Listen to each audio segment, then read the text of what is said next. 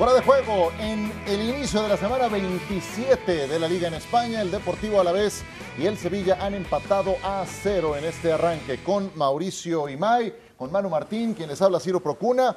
Aquí nos encontramos después de este 0 a 0 para el arranque, Mau. Sí, un 0 a 0. Ciro, te reitero el eh, saludo, fuerte abrazo para todos. Un 0 a 0 que tuvo, que tuvo oportunidades claras de gol, pero que ni uno ni otro equipo, más hablando del conjunto del Alavés, tuvo la capacidad para culminarla y poder reflejar eso en, gol. La realidad es que hoy la presentación del Sevilla muy por debajo de lo que yo me esperaba. Sí, yo también, yo también. la nota es, Manu, tal vez que Sevilla le perderá el paso al Madrid si es que el Real Madrid es capaz de derrotar a la Real Sociedad. Ahora esa ventaja se va a ampliar, pero la realidad es que quien estuvo más cerca de ganar el día de hoy ha sido el local. Sí, habrá que ver qué pasa mañana en el Bernabéu con la Real Sociedad, porque también es cierto que cada vez que el Sevilla empata y parece que el Real Madrid se puede distanciar más, eh, eh, se, sigue acercando el Sevilla, aunque se mantienen esos eh, puntos. Yo creo que el Alavés ha caído en dos trampas en el día de hoy para no ganar el partido. Yo creo que ha sido un buen partido en cuanto a oportunidades.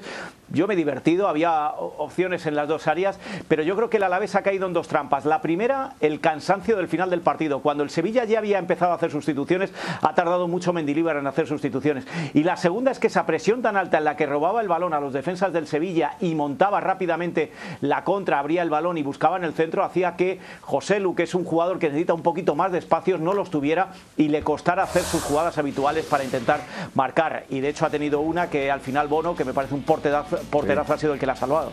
Claro, sí, la, la, figura, una de las figuras del Sevilla es sin duda su guardameta el día de hoy. Apenas primer minuto, primer aviso, un eh, conjunto de Alavés que mostraba los colmillos muy temprano en este partido y el cierre defensivo que impedía la primera anotación. Eh, le van a anular un gol al cuadro del Sevilla a los cinco minutos de iniciado este partido. Hay un desvío y hay una posición adelantada. Sí, eh, la posición adelantada bien. Yo creo que es la única vez que Nesiri toca un balón bien. Exacto, sí, y, fue anulado. Esa presión alta de la que hablaba Manu Martín, ahí generaba este fruto y ve nada más la claridad de la jugada Mau. A los 13 minutos se le iba esta posibilidad a Luis Rioja. Sí, una de las por lo menos tres jugadas claras que tuvo el conjunto del Alavés ante una muy buena tajada de Bono. Y después destellos o solamente intentos por parte del conjunto del, Sevilla. Esta otra, otra eh, llegada por lo menos aviso por parte del conjunto de la Alavés. Exactamente, que se hacía presente también con este disparo rasante que buscaba la base del poste. Era en este caso Tony Moya, en un error de Jules Koundé, en un despeje que se iba hacia el centro, minuto 36, tiro abierto de parte de Gudel. El Sevilla y el Alavés no se hacían daño, Manu, después de los primeros 45 minutos. Sí, pero si estamos viendo el resumen nos damos cuenta como en esta ocasión que es el Alavés el que mejores oportunidades tiene. Ahora era Edgar, por ahí pasaba también José Lu, por ahí estaba Rioja que luego fue sustituido.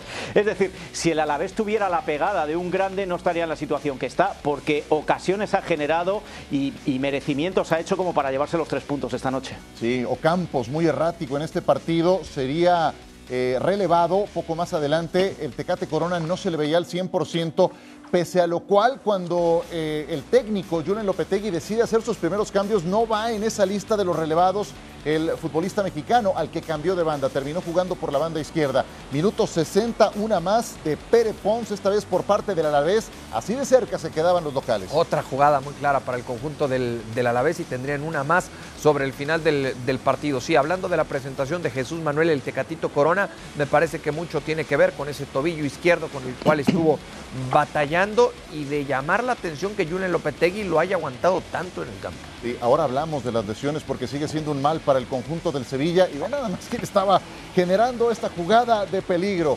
Por poco y al minuto 88 lograba la anotación después de que Jules Koundé profundizaba con dos en la marca y para fortuna de los locales, el guardameta en una doble intervención evitaba el gol 0 a 0, Sevilla superior en posesión de balón, pero en oportunidades creadas. Vean quién tuvo más, el Alavés superando al segundo lugar en la clasificación y de esta forma se escribe la historia del 0-0.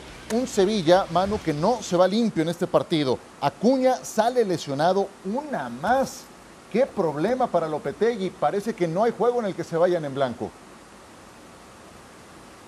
Hoy apenas tenía seis jugadores en la banca del primer equipo, lo demás era todo del Sevilla Atlético, del segundo equipo que está jugando en la primera ref, que ahora es como se llama la segunda división B antigua en España. Esos son problemas cuando le viene el West Ham el próximo jueves al Sánchez Pizjuán en Europa. Luego tienen que jugar frente al Rayo Vallecano necesitado en casa del Rayo. Cuidado que estamos hablando de las lesiones que le están haciendo daño al Real Madrid. Fíjate cómo está el segundo. Yo estaba viendo el partido y en la recta final de lo que me he dado cuenta es qué favor le está haciendo el Sevilla, sobre todo al Atlético de Madrid y al Barcelona, dos equipos mediocres esta temporada que van a acabar en puestos Champions y espérate que el Barcelona, sobre todo, confío más en él que en el Atlético de Madrid, no acabe segundo cuando los dos equipos de Sevilla han estado ahí toda la temporada luchando con el Real Madrid. Pero es cierto, este Sevilla eh, está cayendo pero voy a decir algo más. Es cierto, le faltan jugadores. Eh, le falta Fernando en el centro del campo. Campos no está. La Mela vuelve, pero no vuelve. Eh, eh, en Nesiri, desde que volvió de la Copa de África. Pero también es el Papu, sobre todo. Pero también es cierto que lo que decíamos al principio del partido, yo creo que Julen Lopetegui tiene fondo de armario como para que este Sevilla juegue mejor, sobre todo los partidos lejos del Ramón Sánchez Pizjuán. No vale ganar el derby al Betis y luego hacer lo que ha pasado hoy en Sevilla. Con lo cual, creo que tiene un problema, además de lesiones, tiene un problema de juego.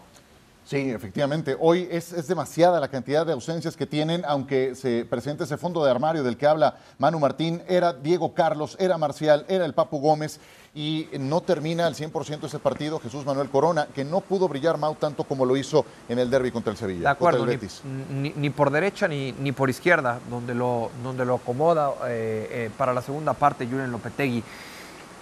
Sí es de llamar la atención que un equipo cambie tanto ¿no? De, lo sucedido en la jornada anterior ante el conjunto del Betis a lo, que, a lo que pasa el día de hoy ante el Alavés. Un rostro completamente distinto por parte del conjunto del Sevilla. Entiendo que es muy difícil mantener el, ritmo y un nivel tan alto como lo venía haciendo el equipo dirigido por Julen Lopetegui, pero la realidad es que hoy sí, hoy la diferencia es abismal. Sí, totalmente. Y hoy estabas hablando de un equipo, ¿eh? Manu, que está peleando por no descender. Y bueno, también se entiende esa parte del lado del Alavés. Se están jugando la vida en cada partido. Eran el penúltimo hasta antes de este juego, Manu.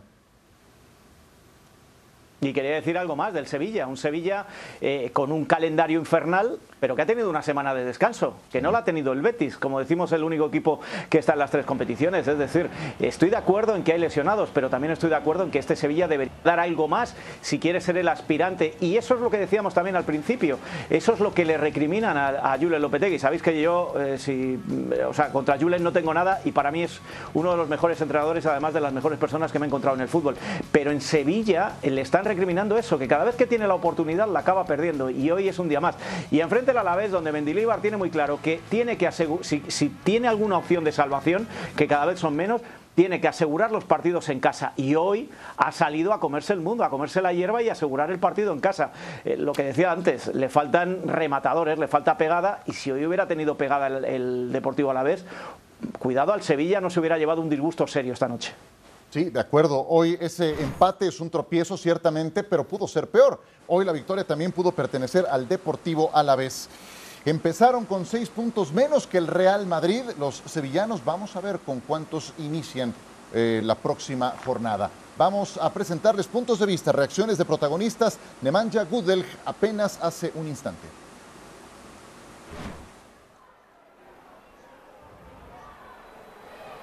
Gudel, que ha realizado un buen partido, además cumple su partido número 100 con la camiseta del Sevilla. Nemanja, buenas noches. Nemanja Gudel, who's just played his 100th game for Sevilla. Is this a disappointing point? Eh, claro que queríamos, hemos venido aquí para ganar. We came here to eh, win. No podría ser. It wasn't ah, to be. Eh, podríamos y deberíamos jugar un poco mejor. I think we should have played better. We can play better. I think when we pass and we switch flanks, we can do better. I think in the first half, our passing wasn't crisp enough. But we fight it right until the end, and we need to continue with that spirit. You lost many balls in attack, which is surprising for such technically accomplished side. Yeah, that's true. We need to improve that. We weren't at our usual level, but as you've said, uh, or as I've said, in a moment like this, we just have to keep fighting. We had some good chances in the second half, which didn't go in, and we just need to keep working. Nemanja Gudel, que recién había disputado su partido número 100 con el Sevilla en puerta, el West Ham United en la Europa League y después visitará al Rayo Vallecano. Sí, sí, ¿en qué momento le llega ese compromiso de la competencia internacional, no? Concretamente de la, de la Europa League. Eh, quizá no en las horas más altas en cuanto a fútbol se refiere para el conjunto del, del Sevilla, tendrá algunos días para recuperar algunos futbolistas, algunas piezas importantes, Julian Lopetegui, a ver si puede contar como, eh, con el Papu Gómez, ¿no? uno de sus jugadores importantes en aparato ofensivo y tratar de, ver una versión más similar a la que vimos contra el Betis en Europa League, si no, difícilmente le va a alcanzar. Y tiene un rival realmente complicado, que, que, ya lo había dicho Monchi, su director deportivo, era de los más pesados que le podían tocar al conjunto del Sevilla, que por otro lado también está en una competencia en la que normalmente se ha sentido cómodo, cómodo. Pero hoy las sensaciones que entregan no son exactamente las mejores. Así quedan las posiciones. Ya el Sevilla con su juego de la fecha 27 registrado, 55 puntos por 60 del Real Madrid, del que hablaremos en un instante. Real Betis, Barcelona y lo que decía Manu Martín, atención, el Barça al alza. Vamos a ver cómo le va al Atlético de Madrid y qué tanto pueden subir.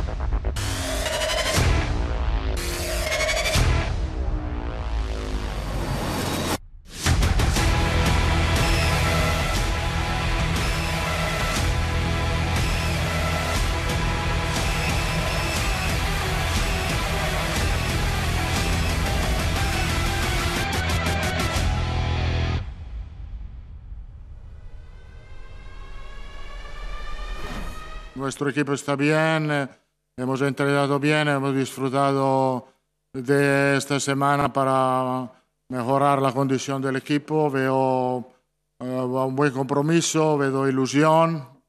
yo creo que estamos para este tramo importante de la temporada, estaremos listos, estamos listos, ojalá lo vamos a mostrar mañana contra un equipo que, lo, eh, lo está haciendo bien, juega bien al fútbol Tony Kroos yo creo que ha descansado el partido contra Alavés, entonces no es un problema de cansancio. El problema es que a veces eh, hay un poco de mala suerte en lo que pasa y eh, eh, tenemos que convivir con las lesiones. Es un periodo de la temporada importante, pero también tenemos que pensar que al momento Real Madrid no tiene muchas lesiones. No quiero hacer una alineación para el partido contra Paris Saint-Germain, para nada. La final mañana, el partido de mañana es como una final para nosotros y voy a meter el mejor equipo posible. Mañana es como una final y voy a meter al mejor equipo posible. La frase que ahí queda de Carlo Ancelotti. Casemiro estará sancionado para el partido contra el Paris Saint-Germain. Fede Valverde no es opción para este fin de semana. Tony Cross no creo que alcance a estar para el juego contra el Paris Saint-Germain. Fernán Mendy con la sanción. No le encanta rotar a Carlo Ancelotti y ahora tendrá que hacerlo por necesidad.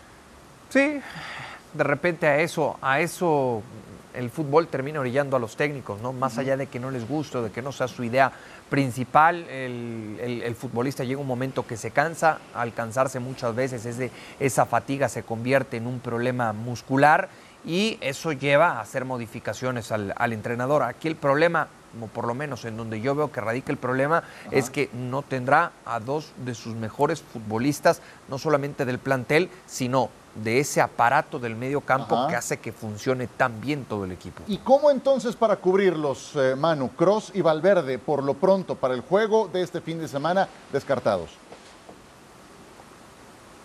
Bueno, lo primero que yo quiero decir es, eh, no le gusta rotar o no tenía con qué rotar o no tiene con qué rotar porque volvemos a insistir, el técnico del año pasado se fue sin ningún título, por mucho que había ganado anteriormente, pero cuando se le requirió con la plantilla que tenía no ganó ningún título, y Ancelotti solo ha recibido a Alaba, que está funcionando, y a Camavinga, que yo lo dije al principio, se le fichó para tapar un poco el fracaso de no poder fichar el año pasado a Mbappé. Nada más, tiene la misma plantilla con la que el último técnico no ganó absolutamente nada, y aún así le tiene líder y o esta noche duerme con cinco puntos de ventaja, con lo cual mi sensación es que no tiene con qué no tiene con qué rotar. A partir de ahí, respondiendo a tu pregunta, eh, mm, habrá que apostar por Isco, habrá que apostar eh, por Fabián y habrá que apostar por Camavinga o retrasar a Asensio al centro del campo y jugar con dos arriba, pero hoy en rueda de prensa ha dicho que no va a cambiar el sistema, con lo cual los de arriba van a seguir siendo los mismos y entre esos tres nombres va a salir algo. Fabián apenas ha, tenido, uy, Fabián estoy diciendo, eh, Mariano.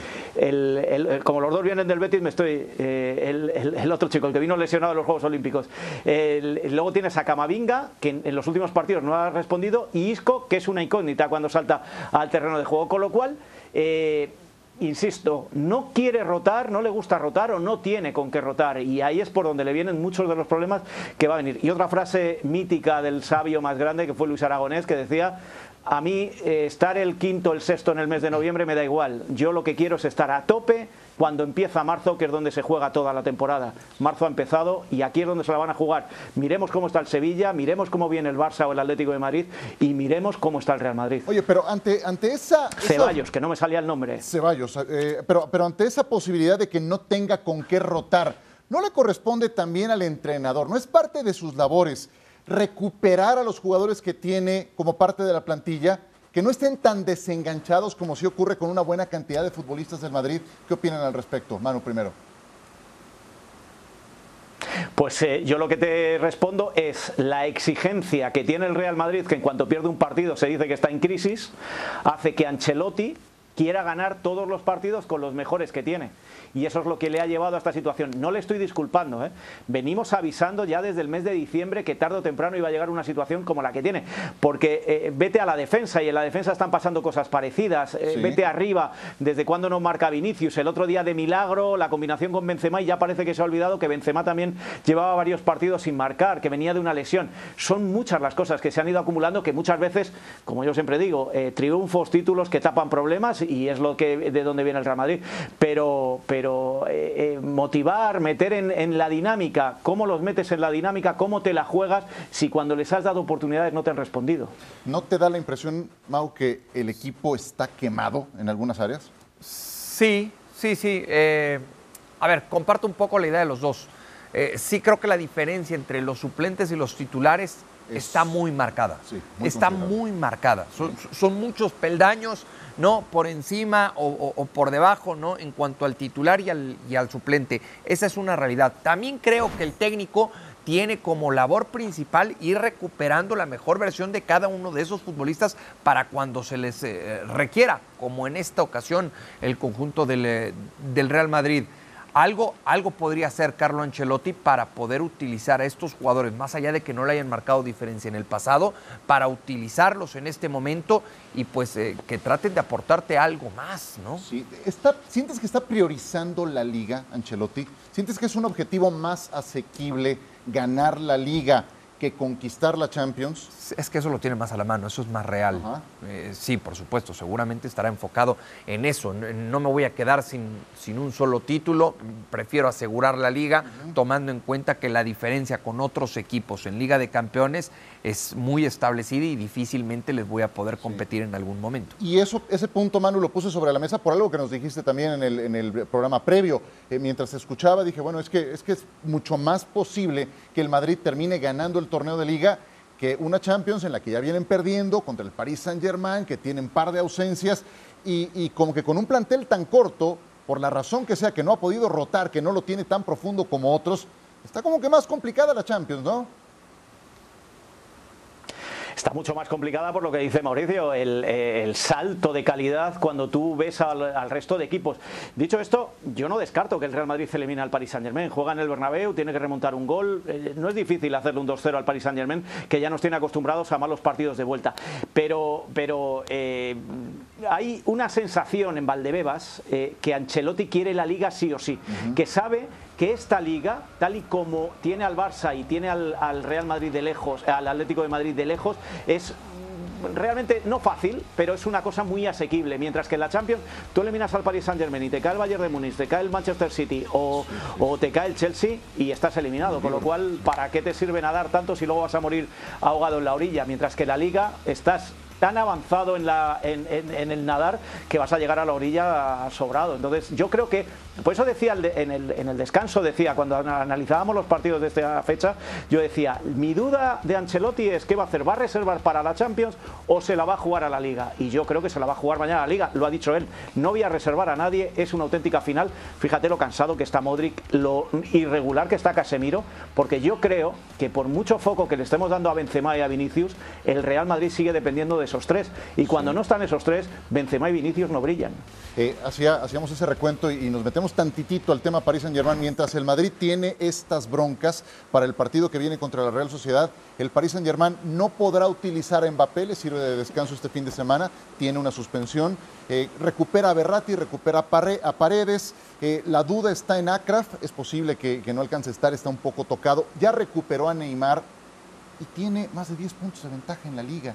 Yo sé que va contra el Nice el fin de semana, pero tiene la liga, ahí sí la tienen ganada. No, hombre, no, no, no, no, le preocupa en lo absoluto al Paris Saint Germain lo que vaya a suceder el día de mañana contra el conjunto del Nice. Eh, eh, si bien es cierto, es, un rival que le puede meter en problemas, eh, a ver, si pierde los tres puntos. ¿Coincides con Manu que, que se les puede llegar a entrampar el juego de vuelta? Sí, sí coincido con Manu porque le hemos visto capítulos muy malos al Paris Saint Germain a lo largo de esta temporada. El mejor capítulo o el mejor partido que yo le he visto a este Paris Saint Germain fue la ida contra el Real Madrid. De ahí en fuera, Ciro, nos ha tocado transmitir cada uno de los partidos de la Liga Francesa y, y han habido, bueno, son 10 partidos que rescata puntos en los últimos minutos. Sí, sí, sí. Claro, sí, son un montón. Pero ahora tienes a Mbappé velando armas. Y el que fue el mejor jugador en ese partido está listo, está dispuesto y querrá que sea una. Sí, pero yo no puedo dar por muerto al Madrid, ¿eh? ¿eh? no, yo tampoco. No, no, pero, yo. Pero llega, llega. No, no, no, ponlo 50-50. 50-50. Bueno, la Real Sociedad tiene también sus propios problemas. ¿eh? La lista de bajas para este partido que aparece en pantalla es, es eh, larga. Nacho Monreal, Muñoz, Carlos Fernández, Diego Rico, Janusay, que es un jugador muy importante. Recuperan a Saldúa y a Rapiña, son las buenas noticias para el equipo de Imanol Alguacil, pero para enfrentar al Real Madrid en el Bernabéu también tienen su propia problemática. Cerramos el tema de Real Madrid o tienes algo que decir? Me parece que querías decir algo, mi querido Manu. No, no, no, no, no, que cuando hablabais del mejor partido del Paris Saint Germain, fíjate qué buen partido hizo que se le escapó vivo el Real Madrid. Juega la vuelta en el Bernabéu, el Bernabéu que va a levantar una de las lonas de las obras y va a meter 70.000 espectadores, la presión que va a haber, el Real Madrid agotó todas las entradas y eran carísimas el día que se pusieron a la venta, cuidado al miedo escénico del Bernabéu y cuidado, insisto, ¿eh? ¿cuántas veces en partidos de vuelta favorables al Paris Saint-Germain le hemos visto caer eliminado? Recuerdo uno en el Camp Nou y recuerdo dos en el Bernabéu. Cuidado. pero por miedo no puede ser, ¿no? Ah, y otra cosa que iba a decir, sí. Si, los futbolistas del Paris Saint-Germain tienen miedo a un escenario como el Bernabéu, que se dediquen a otra cosa. ¿Sí, Manu? Pues, pues te digo que a, dos y a tres que he hablado con ellos, no, no esta temporada, en otras temporadas, te lo reconocen, que el Bernabéu es muy duro. Y otra cosa voy a decir, no sé si es mejor o peor para Pochettino haber recuperado a Neymar. Creo que lo que le da Di María a este equipo, sobre todo en un partido como el que va a tener el Bernabéu, no sé si se lo va a dar Neymar. Que era lo que, ¿Cuántas veces lo hemos platicado? Sí, sí, sí. Eh, es justo lo que comentábamos en el partido anterior, eh, Ciro. ¿A quién hay que sacrificar para que juegue Di María? ¿Quieres que estén todos? Entonces tienes que jugar un 4-2-3-1 para que quepan absolutamente todos los de adelante. Las contadas derrotas que lleva el Paris Saint-Germain en esta temporada han sido con los tres tenores de inicio, con, Messi, Neymar y Kylian Mbappé.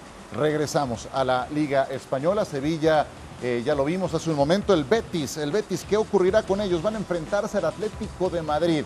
Será en el Benito Villamarín, pero después de ese subidón de adrenalina, de todo lo que implicó el partido contra el Rayo Vallecano, desde luego te deja un estupendo ánimo para enfrentarse a un Atlético de Madrid muy castigado. Bueno, es, la cantaleta de todos los equipos, pero a estos sí los han fastidiado las decisiones. Por un boleto a la Champions, seguramente ahí están el Atlético, el Villarreal y el Real Betis. Esa es su probabilidad de clasificarse a la competencia europea para quedarse con el cuarto lugar, teniendo el Atlético de Madrid la mejor posibilidad y el Betis, el Betis con el 30%, eso de acuerdo con Football Power Index. El Atlético de Madrid, otra vez un montón de lesiones. 36 lesiones en la temporada, 29 han sido musculares. Qué problema también para el Cholo, ¿no? Sí, es un problema y es una mala noticia, pero si lo comparamos con otros equipos que tienen un plantel mucho más limitado, pues es un problema menor para, para el Cholo Simeone. Estamos hablando de, unos, de uno de los planteles más profundos que hay en Europa, no solamente en España. Para mí, el mejor plantel del, del fútbol de España, sí, de la liga. Ahora, eh, ¿Son malas noticias? Sí, pero esas, esas noticias en la actualidad, más allá del COVID, por la agenda tan apretada de cada uno de los equipos alrededor del mundo, además de selecciones, pues es lo que se vive, esa cantidad de lesiones. Manu. Estoy de acuerdo en, en, lo que está diciendo Mauricio, más allá del COVID, porque mucha gente se está escudando en el COVID, pero yo creo que es el calendario tan apretado que se tiene ahora mismo en el fútbol mundial. Pero una cosa, el Atlético de Madrid lleva dos victorias y un empate en los tres últimos eh, un empate en los tres últimos partidos. El empate fue frente al Manchester United haciendo un gran partido. La última victoria frente al Celta haciendo un buen partido. Repasemos la alineación. ¿Cuántos eran titulares fijos para el Cholo Simeone cuando arrancó la temporada? Estoy hablando de Reinildo, estoy hablando de Lodi, estoy hablando de Héctor Herrera, estoy hablando de Condogbia y si me apuráis estoy hablando de Joao Félix. Es decir, eh, creo que, hasta en este momento al Atlético de Madrid y al Cholo Simeone le está saliendo, entre comillas, eh, lo digo, bien el tema de las lesiones. Porque los que han entrado, me atrevo a decir que están dando mejor rendimiento que los han quedado en la banca. Luis Suárez lleva tres partidos sin ser titular. Griezmann no termina de entrar en juego desde que se ha recuperado de la lesión. Y si nos vamos a Carrasco, fíjate que estaba bien Carrasco y el otro día Balodi marca, y marca dos goles. Con lo cual, yo confío en este Atlético de Madrid porque está sabiendo levantarse de un momento delicado de la temporada con los suplentes. Ahora, la pregunta es, ¿por qué no le dio más minutos a estos jugadores en momentos de crisis el Cholo? Por supuesto, es una buena pregunta, ¿no? Y lo respondió concretamente en el caso de Héctor Herrera. Claro. Lo dijo abiertamente, que fue injusto, ¿no? Que había sido un error y que había sido injusto al no darle más minutos al futbolista mexicano, que me parece ha encontrado su mejor nivel ya tarde. Ya tarde y eh, justo en estas semanas es oficial su eh, próximo equipo será el Houston Dynamo. Además, eh, para este juego concreto entre el Betis y el Atlético de Madrid, un choque de estilos, Manu. Viene el Betis de un juego muy desgastante con todo lo que implicó la semifinal contra el Rayo Vallecano y con un equipo al que también parece que se le empiezan a ver las costuras por eh, el desgaste de estar vivo todavía en tres competencias. ¿Cómo ves ese duelo de entrenadores para este partido entre el Betis y el Atlético? Pues veo un peligro claro en el Betis y lo digo abiertamente, nos tocará estar en el Benito Villamarín el domingo y de salida es la sensación que tengo y el peligro se llama euforia y cansancio. Es un equipo que el, ingeniero Pellegrini ha sabido dosificar muy bien, ha hecho muy buenas rotaciones, tiene jugadores para todos los puestos repetidos y todos los que entran lo están haciendo eh, realmente bien, simplemente hace falta mirar el centro del campo arriba y en todos los casos ves que juegue uno o juegue otro, el equipo juega bien, pero están en tres competiciones, es el único equipo español en tres competiciones y eso que no, por muy bueno que estés y por muy buenas rotaciones que haga, te desgasta bastante. Con lo cual, creo que al Betis se le va a ver algo más que las costuras este, este próximo domingo, a pesar de que habrá un ambientazo en el estadio por lo del otro día frente al Rayo. Y viniendo el Atlético como viene, yo doy favorito al, al Cholo Simeone que va a saber aprovecharse de ello. Vaya, vaya. Le tocará guardado, supongo, de inicio. Sí, sí, sí, sí, porque, porque ayer para eso segundos, sí, para eso descansó. Eh, lo platicábamos el otro día en ESPN FC, Ciro, cuando, cuando el ingeniero Pellegrini le da descanso al jugador mexicano en, a mitad de semana es porque lo tiene considerado para el fin de semana. La edad ya no le da para ¿Para cuándo tendrá considerado a, Diego Laines? Ese sí que ha tenido descanso durante un buen rato de la campaña. Manu, muchas gracias. Mauricio May, muchas gracias. Un gusto, como siempre, acompañarnos. Buen fin de semana para todos.